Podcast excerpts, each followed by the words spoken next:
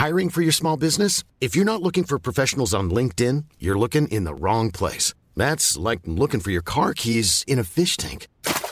LinkedIn helps you hire professionals you can't find anywhere else, even those who aren't actively searching for a new job but might be open to the perfect role. In a given month, over 70% of LinkedIn users don't even visit other leading job sites. So start looking in the right place. With LinkedIn, you can hire professionals like a professional. Post your free job on linkedin.com slash people today.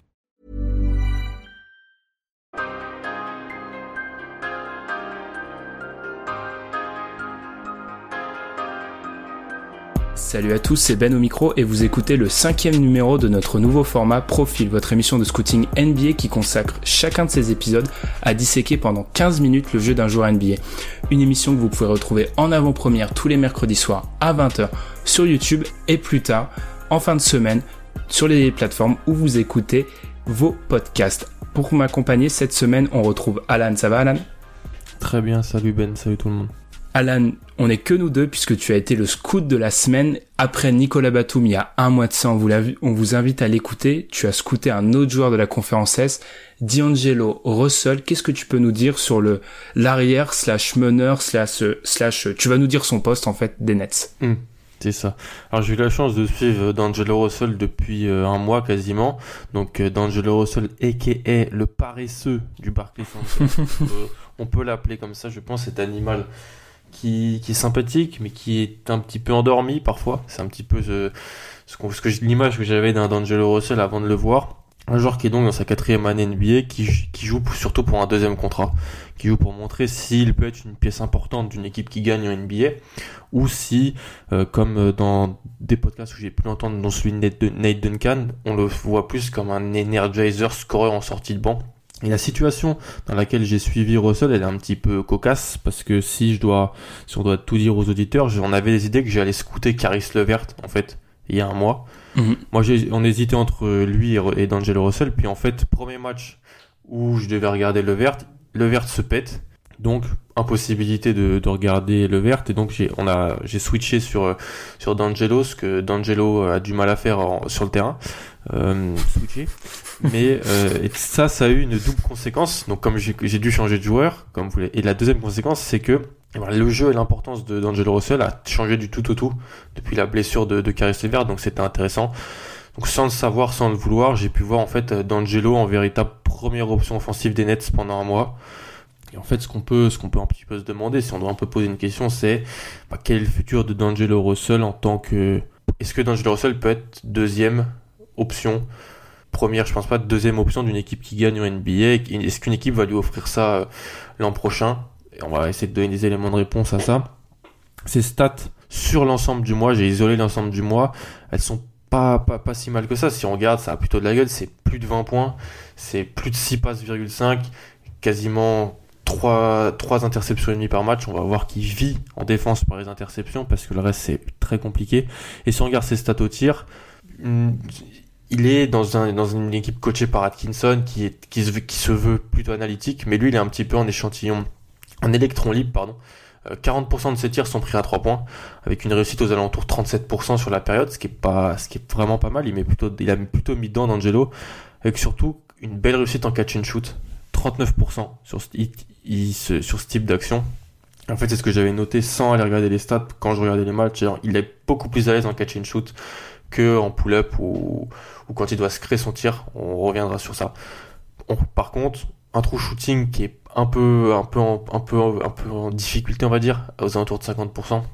C'est parce qu'il prend pas mal de tirs mauvais et qu'il a une, faible réussite euh, euh, proche du panier, ce qui fait baisser son true shooting en quelque sorte. C'est une stat qui, qui marche un, peu comme ça. Si on regarde en, attaque, parce qu'on va surtout se concentrer sur l'attaque. Quand on parle d'Angelo Russell, c'est c'est un joueur qui fait des highlights, un fort, un attaquant qui avait qui était réputé fort en, NC, en NCAA avant sa draft. Ça reste un playmaker de talent et le dépositaire du jeu des Nets. Il est à 34% des passes décisives des Nets quand il est sur le terrain, un, usage de 29.2. Si, on le compare avec son usage avant la blessure de Levert, c'était aux alentours de 18-19. Il a pris 10 points sur l'ensemble de la période, ce qui est énorme et on a vraiment vu le D'Angelo Russell en maestro de l'attaque des Nets pendant ce mois-ci, euh, dans un jeu très moderne. Ça joue beaucoup de pick and roll. Si on regarde les Nets, on a même l'impression que c'est une caricature, que c'est dans l'excès. Mais le pick and roll d'Angelo Russell, Jarrett Allen, ou d'Angelo Russell, Randall Jefferson, c'est l'action numéro une de l'attaque des Nets. Et ça marche plutôt bien. Franchement, il y a une relation plutôt intéressante entre Russell et euh, Allen surtout. Euh, avec souvent un troisième joueur qui est utilisé dans le schéma pour le libérer dans un coin ou à 45 degrés parce qu'il passe au milieu de l'écran, qui passe au milieu du terrain. C'est souvent pour un Joe Harris ou un Allen Crabbe, des joueurs qui sont ici pour shooter autour de, de, d'Angelo qui, qui, est, qui est le ball handler dominant et Allen qui est le poseur d'écran et qui après euh, fonce vers le cercle. C'est l'action typique, l'action typique des, de D'Angelo Russell, c'est ça, c'est il prend l'écran, il va patienter, passer un petit peu devant le, avoir son défenseur dans le dos, et puis il va regarder, il va analyser, soit aller, soit faire sa passe, soit aller, aller au cercle, et c'est là où il a un petit peu plus de mal. Le premier problème d'Angelo Russell est le plus important pour moi, c'est son incapacité à créer de la séparation. On avait un petit peu cette peur-là en, NCAA, mais on pensait que tellement il était facile, tellement il avait de bonnes capacités de passe, il pourrait un petit peu éviter d'avoir ce problème. Mais c'est un problème qui en NBA est très très problématique, vu que c'est un problème. Mais voilà, le, le, manque de séparation qu'il arrive à créer, c'est un problème dans tout son jeu. Pourquoi il est bien meilleur en catch and shoot qu'en pull-up C'est parce que il n'a pas son défenseur qui, l'embête au moment de tirer et sur pourquoi il a autant de mal à finir au, à finir proche du cercle c'est parce qu'il crée pas de séparation D'Angelo Russell, quand il arrive à mettre des paniers euh, proches du cercle, c'est parce qu'en fait, il a des, c'est un, un, je vais pas employer le terme d'esthète que Tom a employé l'année dernière pour la semaine dernière pardon pour Jamal Murray, mais c'est un joueur qui a des moves. Voilà, il fait un peu de spectacle. Si, quand il va finir, il va finir au cercle facilement quand il va réussir à crosser à passer son vis-à-vis. quand il va avoir face à lui un joueur qui est pas très bon en défense, qui est, pas très euh, bas sur ses jambes, sur le pick and roll et compagnie, mais quand le défenseur est plutôt euh, latent et D'Angelo il va avoir du mal, il va exploser au contact. Je pense à, Jaren Jackson, il y a même ton ami Dwight Howard dans, le match contre les Wizards qui a réussi à l'embêter. Alors que les Wizards cette année c'est pas c'est pas exceptionnel. Bama Bayo, du hit aussi ça a été un petit peu un, petit peu un petit peu compliqué d'Andre Jordan de Dallas. Donc là il a eu il a eu pas mal de, difficultés. D'Angelo Russell, comme je l'ai dit, c'est un très bon c'est un bon attaquant, c'est surtout parce qu'il a une superbe alternance de vitesse en transition il arrive très bien à changer de rythme. En fait, en fait, on peut penser d'Angelo Russell nonchalant, mais, mais cette nonchalance, en gros, il arrive à la, à la, à la combattre en changeant de rythme parfaitement. Sur transition, ça lui permet de trouver les shooters dans les coins. Et il y a des shooters du côté des Nets, Joe Harris, Alan Crabb. Donc sur transition, c'est c'est fort et c'est surtout parce que et tu comme tu l'avais présenté dans ton dans ton dans ta fiche draft avant la draft, comme on l'avait vu, c'est un très bon passeur en fait. Il fait des vrais highlights euh, en passe, mais c'est aussi un, un un joueur qui va faciliter le jeu par des bonnes capacités de passe. Euh, son manque de, de, séparation, comme je l'ai dit, on en avait peur avant la draft. Et pour moi, c'est son problème principal.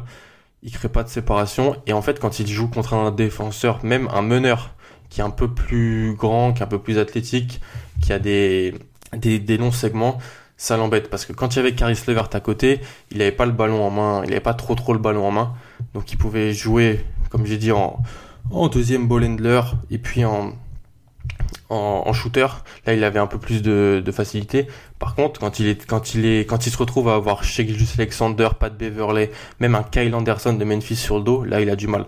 Il a beaucoup de mal à, à les passer. En contre un, il a du mal à finir proche du cercle. L'ensemble de ses layups sont contestés. Donc là, c'est plutôt compliqué en attaque. Mais ça reste le dépositaire de l'attaque des Nets. Une attaque des Nets qui est, plutôt euh, bonne quand on pense au personnel qu'à la disposition d'Atkinson et, aux, côtés d'un joueur comme D'Angelo Russell. Donc le, line-up numéro 1 depuis que Russell est le, le maestro de l'équipe, donc sans le vert, c'est Russell qui est avec Crabbe, Harris, Hollis Jefferson et Allen. Avec quand même, c'est, c'est ouf, mais un net rating de plus 17 sur l'ensemble de la saison, ce qui est un offensive rating à 109, un defensive rating à 92.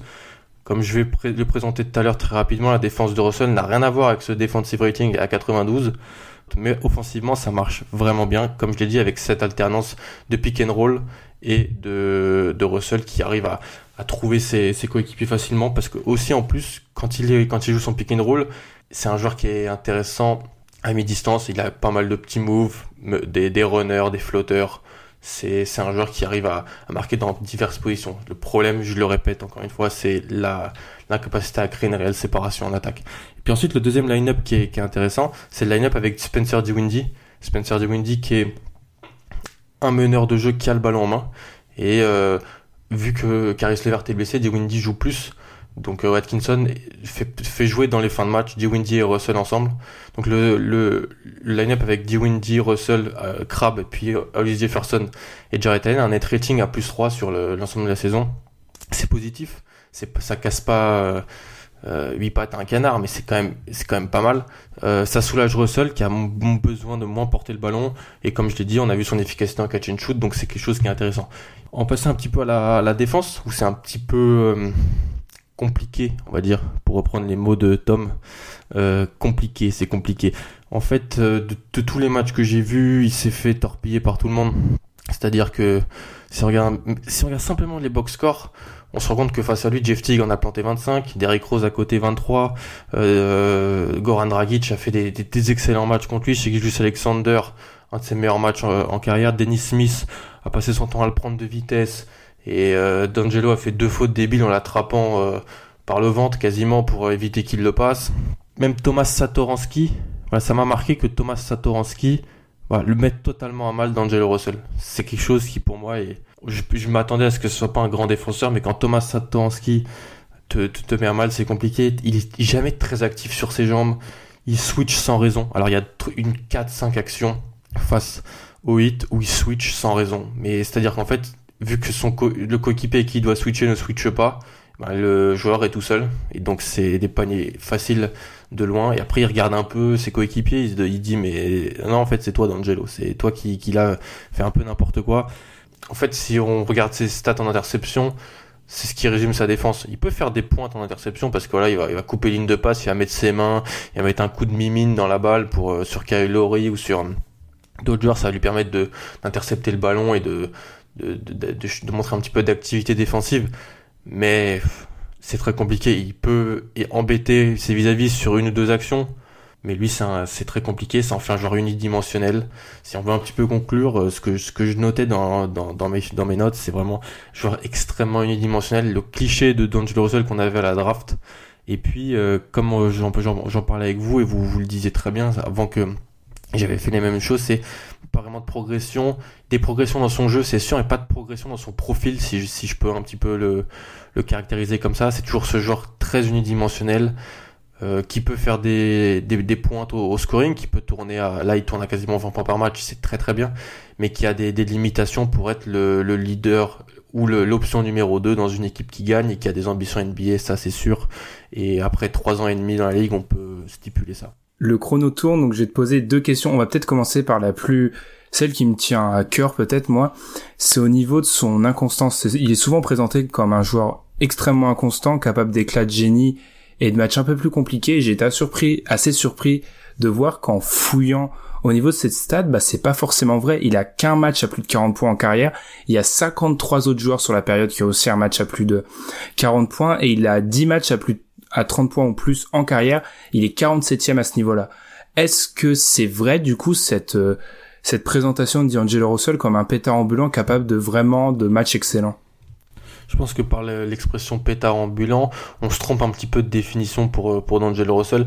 En fait, D'Angelo Russell, c'est pas un joueur qui va qui peut d'un coup t'en mettre 50, il peut mais il l'a pas montré comme tu comme les stats que tu as mentionné le montrent. C'est plus qu'en fait, il est très inconstant on, caractérise souvent le pétard ambulant comme euh, comme de l'inconstance, mais là c'est vraiment l'inconstance qui prime chez D'Angelo, c'est-à-dire qu'il peut il peut te mettre 5 points, après il peut t'en mettre 25, ça, ça peut être les montagnes russes, mais c'est jamais des montagnes russes qui montent extrêmement haut, si tu veux, parce que si on regarde les joueurs qui font des pointes à 40, à, souvent plus de 30, c'est aussi des joueurs qui tournent jamais, qui sont qui, qui ont jamais de match catastrophique à 5, 9, 11 points par exemple. D'Angelo, lui, il est plus capable d'avoir ce genre de match.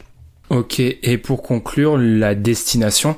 Parce que tu as beaucoup parlé de sa free agency qui arrive, il est agent libre cet été.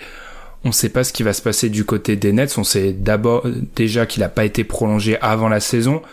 Est-ce que d'abord tu penses que c'est bien qu'il reste aux Nets et ensuite est-ce que tu as peut-être des, idées d'une ou deux portes de sortie? Euh, rester honnête, je suis pas sûr que c'est dans l'intérêt des Nets. Les Nets ont fait un, coup en essayant de le, récupérer parce que les Lakers voulaient euh, libérer la place euh, pour Lonzo. Donc ils ont et, et euh, se débarrasser de de, de, du salaire de Mosgov. Donc un Russell a été un petit peu le, sacrifié. Mais sa saison passée a été un petit peu compliquée. Là, il a, il a le temps de jeu, il n'est pas blessé. Donc il, il, montre un peu tout ce qu'il peut montrer.